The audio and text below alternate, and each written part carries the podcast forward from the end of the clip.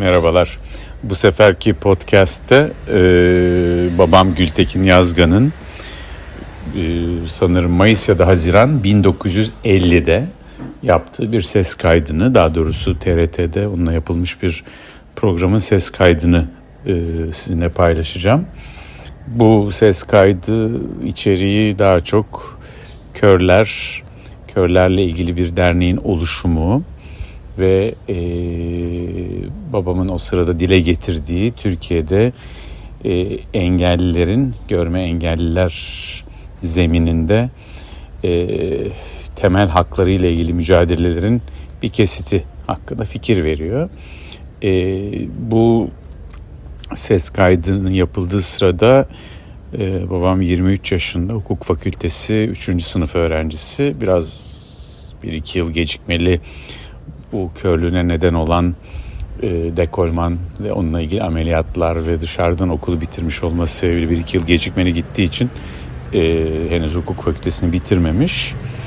E, ama yirmi üç yaşında hala bugün devam eden bir e, Körler Dayanışma Derneği'nin ilk genel sekreteri e, olmanın bir tür özgüveniyle e, konuşuyor.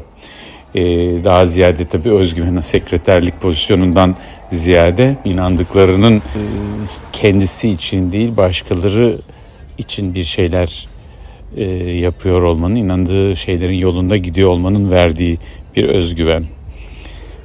Bir anlamda yıllar içerisinde kendi krizini başkaları için fırsata dönüştüren bir adam olarak Ee, uzun süre kendi kariyerinin de ilerledi ve e, yetmişli yaşlarında bir e, Görme Özürlüler Kitaplığı kurarak bin dokuz yüz ellide bahsettiği, yirmi üç yaşında bahsettiği e, görmeyenlerin okuması için gereken kaynakları oluşturma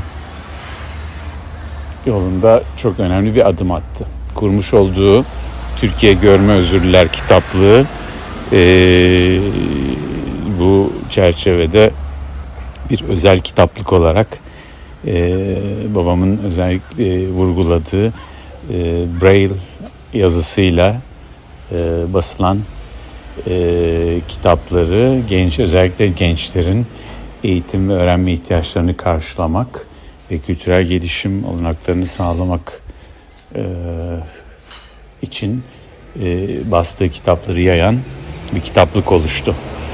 yirmili yaşlarda kendisine koyduğu başka ülkelerdeki olanakları Türkiye'deki görmeyenler için yaratma hedefini e, neredeyse altmış yıl kadar sonra e, gerçekleştirmiş olması, Ee, sanırım e, ölümünden neredeyse dokuz yıl sonra bugün bile e, onu rahmetle, minnetle birçok kişinin anması için güzel bir sebep oluyor.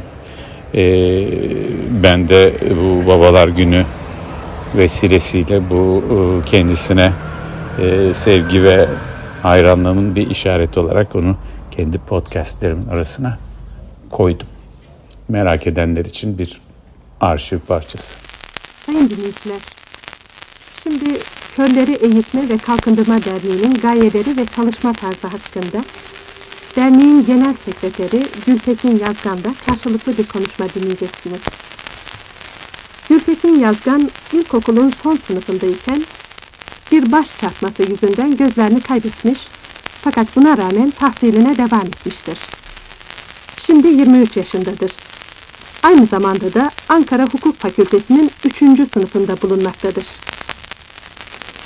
Bay Gültekin, derneğiniz ne zaman kurulmuştur? Çok yeni, yirmi bir Mart bin dokuz yüz ellide. Derneğin adı da Altı Nokta Körleri Eğitme ve Kalkındırma Derneği'dir. Derneğinizin adını Altı Nokta Körleri Eğitme ve Kalkındırma Derneği dediniz. Altı noktanın manası nedir? Lütfen söyler misiniz? Söyleyeyim efendim. Bilirsiniz ki körler normal yazıya hiç benzemeyen bir yazı sistemi ile okuyup yazarlar. İşte bu kör yazısının esasını altı küçük kabartma nokta teşkil ettiği için derneğin adına bu kelimeleri ekledik ve remz olarak da bu altı noktayı kabul ettik.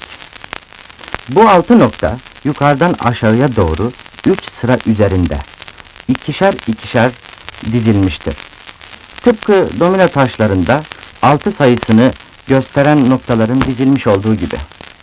Kör yazısı hakkında biraz daha izahat verebilir misiniz? Memnuniyetle. Açık bir gerçektir ki eğitimin temel taşını yazı teşkil etmektedir. İşte körlerin eğitiminin de geniş ve esaslı bir ölçüde mümkün olabilmesi için bunların mahrum oldukları gözden başka bir organ da okuyabilecekleri bir yazı bulmak gerekiyordu. on dokuzuncu yüzyıla gelinceye kadar körlerin elle okuyabilmelerini temin etmek üzere müteaddit yazı çeşitleri denenmiştir. Fakat bunlardan hiçbiri pratik ve kullanışlı değildi. Körlere en uygun düşen yazı sistemini bulmak şerefi gene bir kör olan Louis Braille'a nasip olmuştur. Braille sistemini kısa zamanda olgun ve kullanışlı bir hale getirerek bin sekiz yüz yirmi dokuz'da son şekliyle ortaya koymuştur. Biraz önce de söylemiş olduğumuz gibi bu yazının esasını karton üzerine özel aletle yapılan kabartma noktacıklar teşkil etmektedir. Kör okuyucu elinin işaret parmağını kağıda sürterek bu noktaların teşkil ettikleri muhtelif şekilleri kolayca anlayıp zorluk çekmeksizin okuyabilmektedir. Zamanımıza gelinceye kadar körlerin türlü alanlarda eğitimini sağlamak ve kolaylaştırabilmek için daha birçok vasıtalar bulunmuştur. Bunların arasında kabartma haritalar, konuşan kitap dedikleri plaklar, geometri şekillerini çizmeye mahsus aletler, cebir aletleri sayılabilir. Körler tekniğin son ilerlemesinden de birçok şeyler beklemektedirler. Belki radardan faydalanılarak yapılan bir takım cihazlar sayesinde okuma işi daha da kolaylaştırılmış olacaktır. Her medeni memlekette yüz binlerce ciltlik kör kütüphaneleri, günlük gazeteler ve dergiler körlerin kültürü için emre hazır bulunmaktadır. Bugün her medeni memleket körlerin yetiştirilmesi, meslek sahibi kılınması işini önemle ele almış durumdadır. Körlük artık insanın çalışarak kendi hayatını kendi kazanmasına, gören vatandaşlar kadar yurda faydalı olmasına engel olmaktan çıkmış bulunmaktadır. Şuna inanmak lazımdır ki körler de her insan gibi okuyabilir, yazabilir ve hayatlarını kazanacak birer meslek sahibi olabilirler. Yeter ki onlara gereken ilk yardım yapılsın, vasıtalar ve imkanlar temin edilsin. Peki, teşekkür ederim. Derneğimizin gayesinden de biraz bahsetseniz. Derneğimizin gayesi, adından da anlaşılabileceği gibi, kör vatandaşlarımızın kültürel ve mesleki eğitimlerini sağlamak, onları hayatlarını kazanır bir hale getirmektir. Böylece memleketimizde yaşamaları için başkalarına muhtaç durumda bulunan binlerce vatandaşımızın kendilerine ve memlekete faydalı insanlar haline getirilmeleri mümkün olacaktır. Binlerce vatandaş dediniz. Memleketimizdeki körlerin sayısı hakkında bize bilgi verebilir misiniz? Şüphesiz. Fakat bu rakamlar itiraf edeyim ki üzü üzücüdürler. bin dokuz yüz kırk beş genel nüfus sayımı neticelerine göre memleketimizde otuz iki bin altı yüz altmış sekiz kör bulunmaktadır ki bunların dört bin iki yüz ellisi doğuştan kördür. Öbürleri çeşitli yaşlarda ve türlü sebeplerden ötürü gözlerini sonradan kaybetmişlerdir. Hayli yüksek bir rakam. Evet, öyle. Bu rakamlar nüfusumuza nispet edilirse her bin vatandaştan on yedisinin kör olduğu meydana çıkar. Amerikan istatistiklerine göre orada ancak bin beş yüz kişide biri kördür. Memleketimizdeki kör nispetiyle karşılaştıracak olursak bizdeki nispetin yirmi beş defa daha büyük olduğu görülecektir.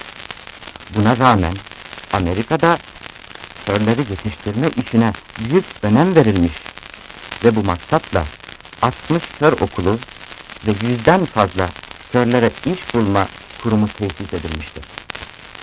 Bunların dışında da normal okullara kör çocukların eğitimini sağlamak gayesiyle özel sınıflar eklenmiştir. Bu sayılar halkımızca ve devletçe bu işe ne kadar büyük bir önem verilmesini gerektiğini göstermektedir sanırım. İşleyen her baştan, her tutan elden faydalanılması lazım gelen bir çağda yaşamaktayız. İşte derneğimizin ele aldığı körlük davası. Bu binlerce vatandaşımızın başkalarının eline bakmaktan kurtularak onları hem kendilerine hem de yurdumuza faydalı unsurlar haline gelmesine çalışmak. Derneğiniz gayesine varmak için ne gibi yollar takip etmeyi düşünüyor? Size çalışma planımızı kısaca anlatayım. Evvela okul çağındaki kör çocukların öğrenim ve eğitimlerini sağlayabilmek için bir ilk öğretim müessesesi kurulacaktır. Bu okulu açma işinde bilhassa Milli Eğitim Bakanlığı'nın müdahalet ve yardımlarını temin edeceğimizi kuvvetle ummaktayız. Bu okulda zeka ve kabiliyetleri müsait olan öğrenciler normal ortaokullara, lise ve yüksek okullara devam edebilecek şekilde yetiştirilecektir. Durumu ilk öğretimden ileri gitmeye elverişli olmayan çocuklara ise hayatlarını kazanmalarına yetecek birer meslek öğretilecektir. Çalışma planımızın ikinci kısmında gözlerini okuma çağı geçtikten sonra kaybedenler için kısa süreli okuma yazma ve meslek kursları açma bulunmaktadır. Gözlerini sonradan kaybedenlerle imkan nispetinde çabuk temasa geçilerek kendilerine yeni duruma uymalarını temin için gerekli maddi ve manevi yardımlar yapılacaktır. Hatta hastanelerle muhabere edilerek iyi olmaktan katiyen ümit kesilmiş olan göz hastalarının daha hastaneden çıkmadan önce gerekli ilk körlük bilgilerini edinmelerine gayret edilecektir. Yapılacak diğer bir önemli iş de Türkiye'de ilk kabartma kitap basım evini ve ilk kör kütüphanesini kurmak olacaktır. Memleketimizde körlere mahsus hiç Türkçe kitap yok mu? Maalesef hayır. Biz tahsilimize devam edebilmek için gereken kitapları kendi emeğimizle kabartma yazıya çevirmek mecburiyetinde kaldık. Demin körleri meslek sahibi yapmaktan bahsetmiştiniz. Acaba körler ne gibi işlerde çalışabilirler? Bu soruyu ne gibi işlerde çalışamazlar diye de sorabilirdiniz. Çünkü gerçekten körlerin tutabilecekleri meslekler ve işler pek çeşitlidir. Sepet örmek, çeşitli hasır işleri, dokumacılık gibi küçük el sanatlarından tutunuz da öğretmenlik, avukatlık gibi meslekler, otomobil ve radyo tamirciliği, santral memurluğu, ve bilhassa ticaret, körlerin başarı ile çalışabilecekleri iş alanlarıdır. Memleketimiz gibi tarımla geniş ölçüde meşgul olan yerlerde, körler tarım ve hayvancılık işlerinde de iyi neticeler almaktadır. Memleketimizde körlerin eğitimiyle meşgul olan hiçbir müessese yok mudur? Hiç yok denemez. Sağır, dilsiz ve körler için İzmir'de bin dokuz yüz yirmi üç yılında açılmış bir enstitü hala mevcuttur. Fakat kuruluşundaki hatalar yüzünden bu müessese davamızın hallində hiçbir esaslı hizmet görememiştir. Ne gibi hatalar demek istiyorsunuz? İzmir Sağır Dilsiz ve Körler Enstitüsü'nün bilhassa şu iki hata neticesi bu hizmeti göremediğine inanmaktayım. Bir defa müessesenin adından da anlaşılabileceği gibi bu okul sağır, dilsiz ve körler için açılmıştır. Gerek sakatlıkları ve gerekse eğitim ve öğretim problemleri bakımından birbiriyle ilgisi olmayan bu iki arızalılar grubu bir arada toplanmamalıydı. İkinci hata ise daha önemlidir. Müessese Sağlık ve Sosyal Yardım Bakanlığı'na bağlı olarak kurulmuştur. Ve bu yüzden milli eğitim müesseselerimizin yaptığı ilerleme hamleleri dışında kalmış, adeta bir köşede unutulmuştur. Bu işin de bir milli eğitim meselesi yapılması lazımdır.